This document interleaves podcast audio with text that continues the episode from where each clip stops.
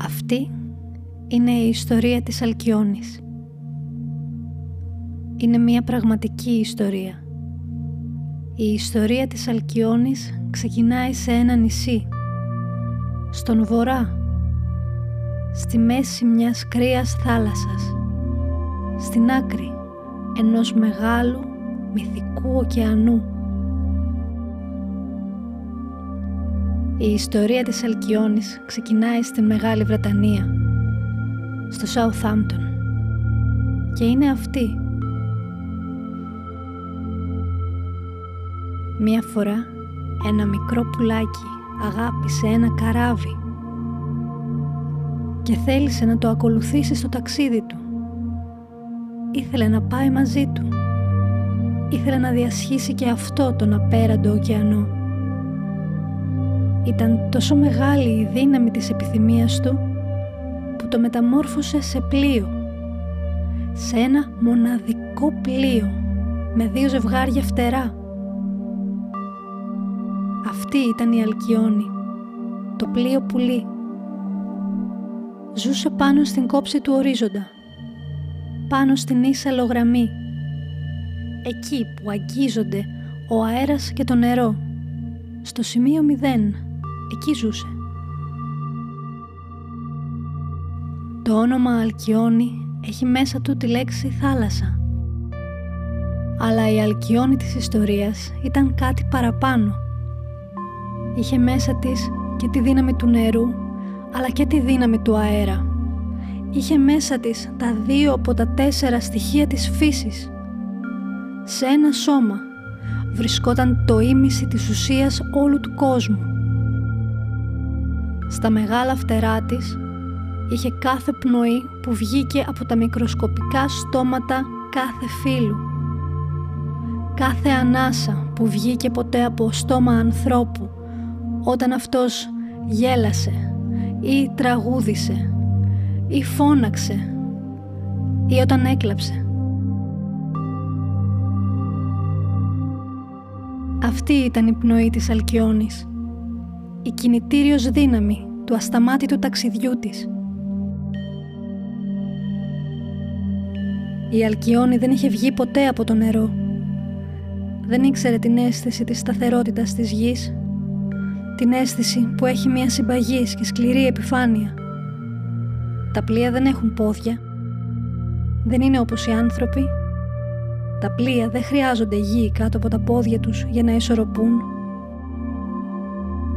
Ένα πλοίο που έχει αράξει, ένα αραγμένο πλοίο, είναι ένα αφύσικο γεγονός. Ακόμα και όταν αρρωσταίνουν, τα πλοία μένουν όρθια. Ακόμα και αν χρειαστεί να πάνε στο ναυπηγείο χειρουργείο, τα πλοία τα πηγαίνουν όρθια. Πώς ξεκουράζονται τα πλοία; Η Αλκιόνη ήταν ασταμάτητη. Ταξίδεψε πολύ. Ταξίδεψε πάρα πάρα πάρα πάρα πολύ κυλούσε αδιάκοπα στην επιφάνεια της μεγάλης υγρής σφαίρας, στη θάλασσα, στην απεραντοσύνη. Αυτή η ελευθερία, αυτή η δυνατότητα των άπειρων, των ανεξάντλητων διαδρομών. Αυτό είναι το δώρο της θάλασσας. Είναι νομίζω η ευτυχία. Οι εκατομμύρια πορείες που ανοίγονται. Ένας ωκεανός από πιθανότητες, οι απεριόριστες επιλογές, όταν δεν υπάρχει δρόμος. Το ότι δεν υπάρχει δρόμος δεν σημαίνει ότι δεν υπάρχει και προορισμός, αλλά αν είναι έτσι, πώς βρίσκουν την κατεύθυνσή τους στα πλοία;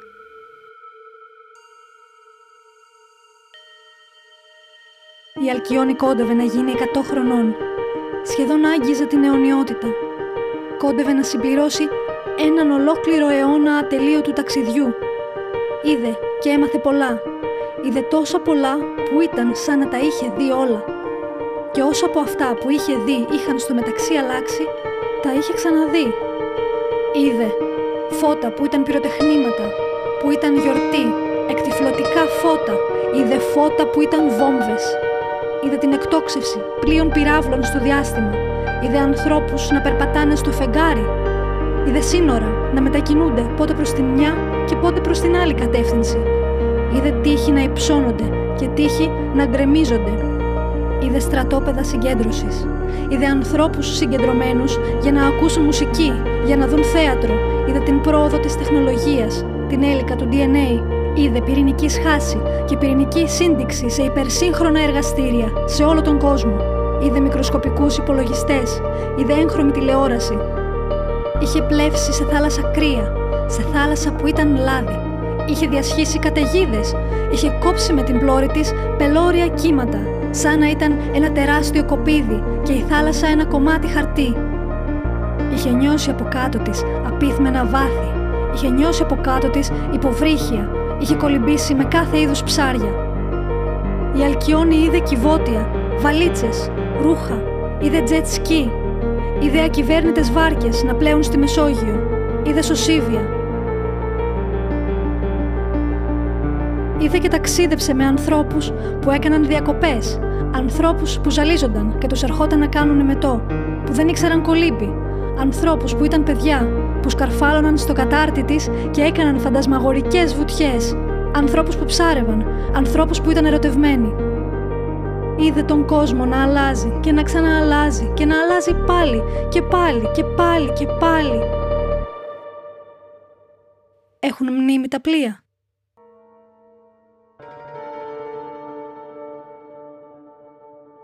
Όταν η Αλκιόνη είδε φωτιά να καίει πάνω στο νερό, βρισκόταν σε ένα νησί, σε ένα μυθικό νησί μιας αρχαίας χώρας. Η Αλκιόνη ήταν στην Ελλάδα, ήταν στην Κέρκυρα. Υπάρχει και στην ελληνική μυθολογία η ιστορία μιας Αλκιόνης. Σύμφωνα με αυτό τον μύθο, η Αλκιόνη ήταν μια γυναίκα. Ήταν η κόρη του Έολου του Θεού των Ανέμων, μια πανέμορφη γυναίκα, που ζούσε δίπλα στη θάλασσα, μαζί με τον άντρα της, τον Κίικα. Ήταν τόσο ευτυχισμένοι που πίστεψαν ότι δεν ήταν θνητοί, αλλά θεοί. Όπως ήταν αναμενόμενο, αυτό δεν πέρασε απαρατήρητο από τους θεούς θεούς. Έτσι ο Δίας, από την οργή του για να τους τιμωρήσει, βύθισε το καράβι του Κίικα. Η Αλκιόνη θρύνησε τόσο πολύ τον χαμό του, που εν τέλει ο Δίας τη λυπήθηκε και άλλαξε την τιμωρία του. Την μεταμόρφωσε σε πουλί, σε ένα πανέμορφο πουλί, που πήρε και αυτό το όνομα Αλκιόνη. Το όνομα Αλκιόνη έχει μέσα του τη λέξη θάλασσα από αυτό το πουλί έχουν πάρει το όνομά τους κάποιες μέρες του χρόνου. Οι Αλκιονίδες μέρες. Κάποιες ηλιόλουστες μέρες στην καρδιά του χειμώνα. Αυτή τη χρονιά, οι Αλκιονίδες μέρες, δηλαδή οι μέρες της Αλκιόνης, ήρθαν νωρίτερα. Ήρθαν όταν η Αλκιόνη αυτής της ιστορίας είδε φωτιά να καίει πάνω στο νερό.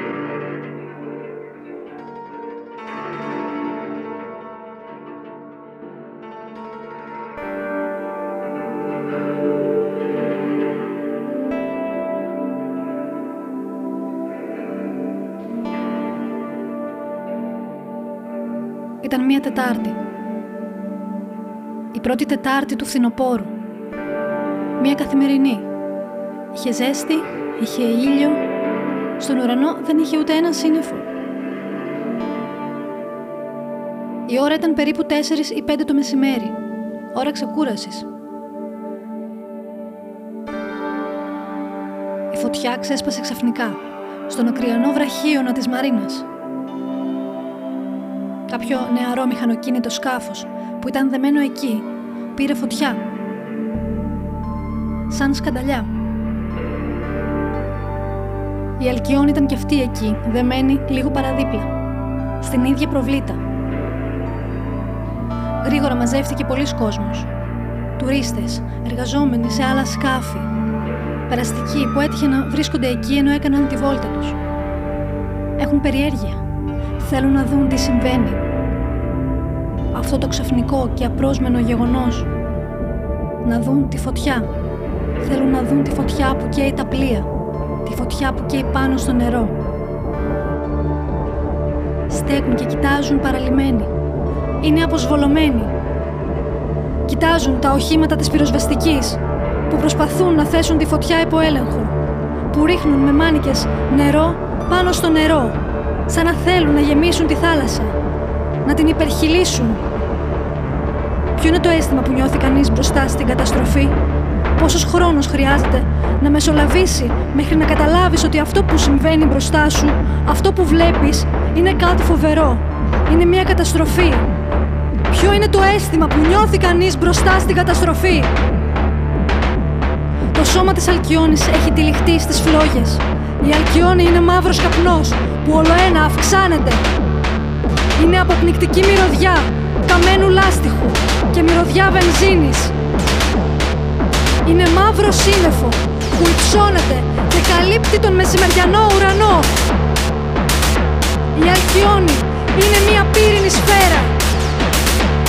Είναι ένας δεύτερος ήλιος πάνω στη γραμμή του ορίζοντα.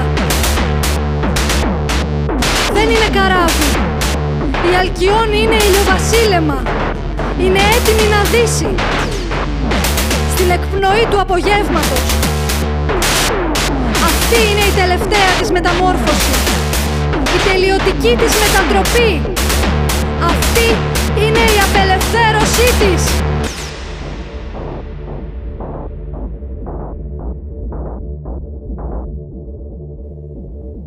Είναι βράδυ.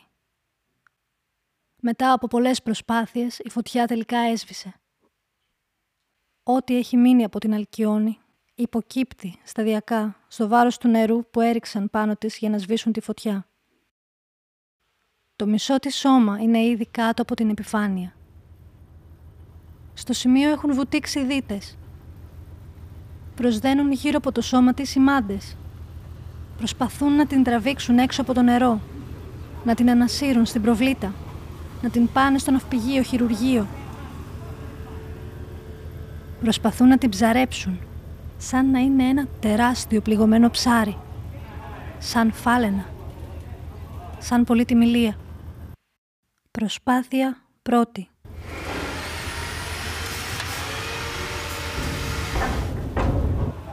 Δεν είναι σωστή αυτή η γωνία ανέλκυσης. Πρέπει να γίνει η γωνία του τσιμέντου μοχλός πάλι. Προσπάθεια δεύτερη.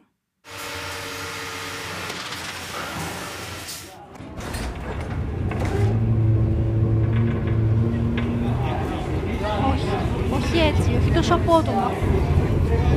Δεν ακούτε πως κάνει. Όχι, αφήστε την. Δεν μπορεί να βγει αν πλαγιάσει έτσι. Υπομονή. Θα γίνει. Θα γίνει. Πού θα πάει. Προσπάθεια τρίτη. Καλά πάει. Ναι. Αργά. Προσοχή. Βγαίνει. Βγαίνει. Είναι έξω περισσότερο από το μισό. Το έχουμε. Έγινε. Λίγο ακόμα. Κόπηκε. Κόπηκαν οι μάντες. Κόπηκαν. Σκίστηκαν. Η Αλκιόνη γλιστράει ξανά μέσα στο νερό. Σκοτάδι τώρα. Η Αλκιόνη είναι στο νερό. Είναι βαρύδι. Είναι μια πέτρα που πέταξε κάποιος και τώρα βυθίζεται. Είναι κάρβουνο. Είναι μια μαύρη τρύπα.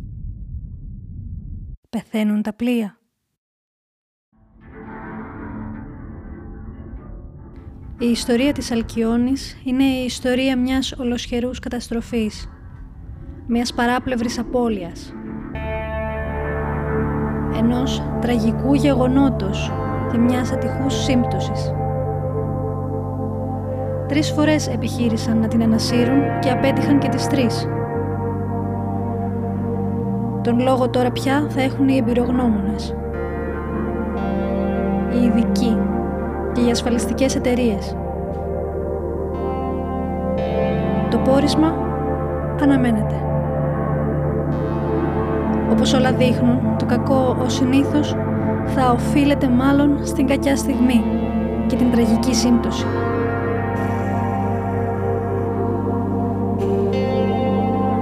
Πολλοί θυμούνται με θαυμασμό το πόσο άντεξε η Αλκιόνη στη φωτιά. Το ότι από όταν την ακούμπησαν οι φλόγες άντεξε σχεδόν πέντε ώρες μέχρι να υποκύψει. Ενώ τα άλλα σκάφη, τα πιο καινούρια, τα σκάφη από πλαστικό και από πολυεστέρα, κάηκαν αμέσως. Άρπαξαν και χάθηκαν μέσα σε μόλις μισή ώρα.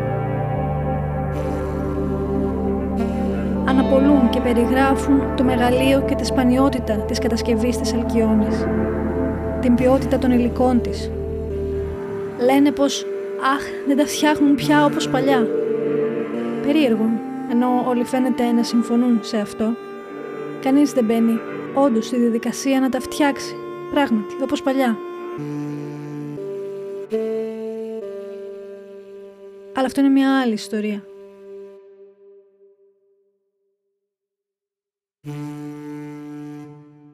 Αυτή είναι η ιστορία της Αλκιόνης. Είναι μια πραγματική ιστορία. Είναι η ιστορία ενός πλοίου που πνίγηκε. Είναι μια φανταστική ιστορία. Δεν είναι ένας επικίδιος. Είναι ένας αποχαιρετισμός. Το όνομα Αλκιόνη έχει μέσα του τη λέξη θάλασσα και η θάλασσα έχει τώρα μέσα της την Αλκιόνη.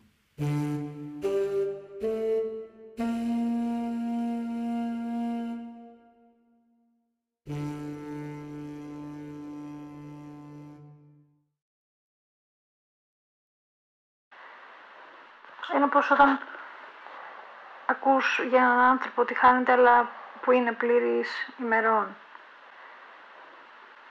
Σαν να ακούς για μια γιαγιά 95 χρονών, ρε παιδί μου, που σου είναι πολύ αγαπητή και έχει ζήσει πράγματα και ήταν, ξέρεις... Και νομίζω ακριβώς επειδή τα, τα σκάφη έχουν όνομα, ε, τίνουμε πολύ περισσότερο να τα προσωποποιούμε.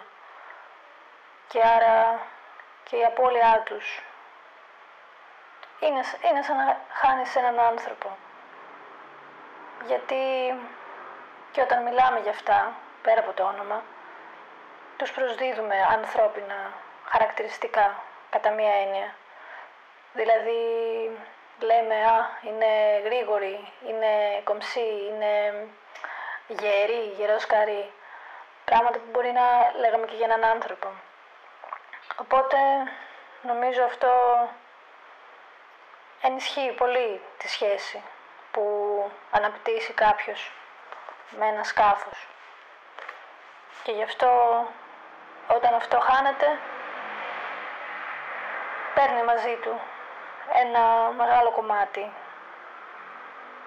και τις, τις σχέσεις που έχουμε αναπτύξει με αυτό, αλλά και τις σχέσεις που έχει αναπτύξει με όλο τον κόσμο. Ναι, και το θέμα είναι ότι όπως και με τους ανθρώπους, η αξία όλων αυτών των πραγμάτων του παρελθόντος δεν μπορεί να... δεν γίνεται να μετρηθεί. Γιατί πέρα από την αντικειμενική τους αξία ως πράγματα, ως υλικά, ε, όλη, όλο το, το βάρος και η εμπειρία που φέρουν λόγω της παλαιότητάς τους, αυτό δεν, δεν είναι κάτι μετρήσιμο. Και αυτό με, με συγκινεί με την αρνητική έννοια. Ότι εν τέλει αυτό που μένει είναι η, η αντικειμενική αξία των υλικών τους και όχι η ζωή που, που είχαν, όλα, όλα τα πράγματα που, που έκαναν, που είδαν, που...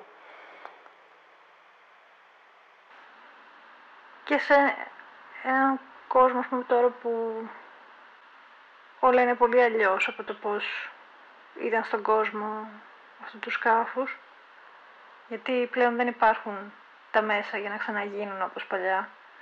Και γιατί χάνεται και ένα μέρος της εμπειρίας του, του κόσμου όπως ήταν όταν υπήρξαν αυτά. Είτε αυτό έχει να κάνει με την αισθητική, είτε έχει να κάνει με την τεχνολογία. Ο κόσμος αλλάζει και ότι χάνεται από τα παλιά αφήνει ένα κενό που δεν μπορεί να αναπληρωθεί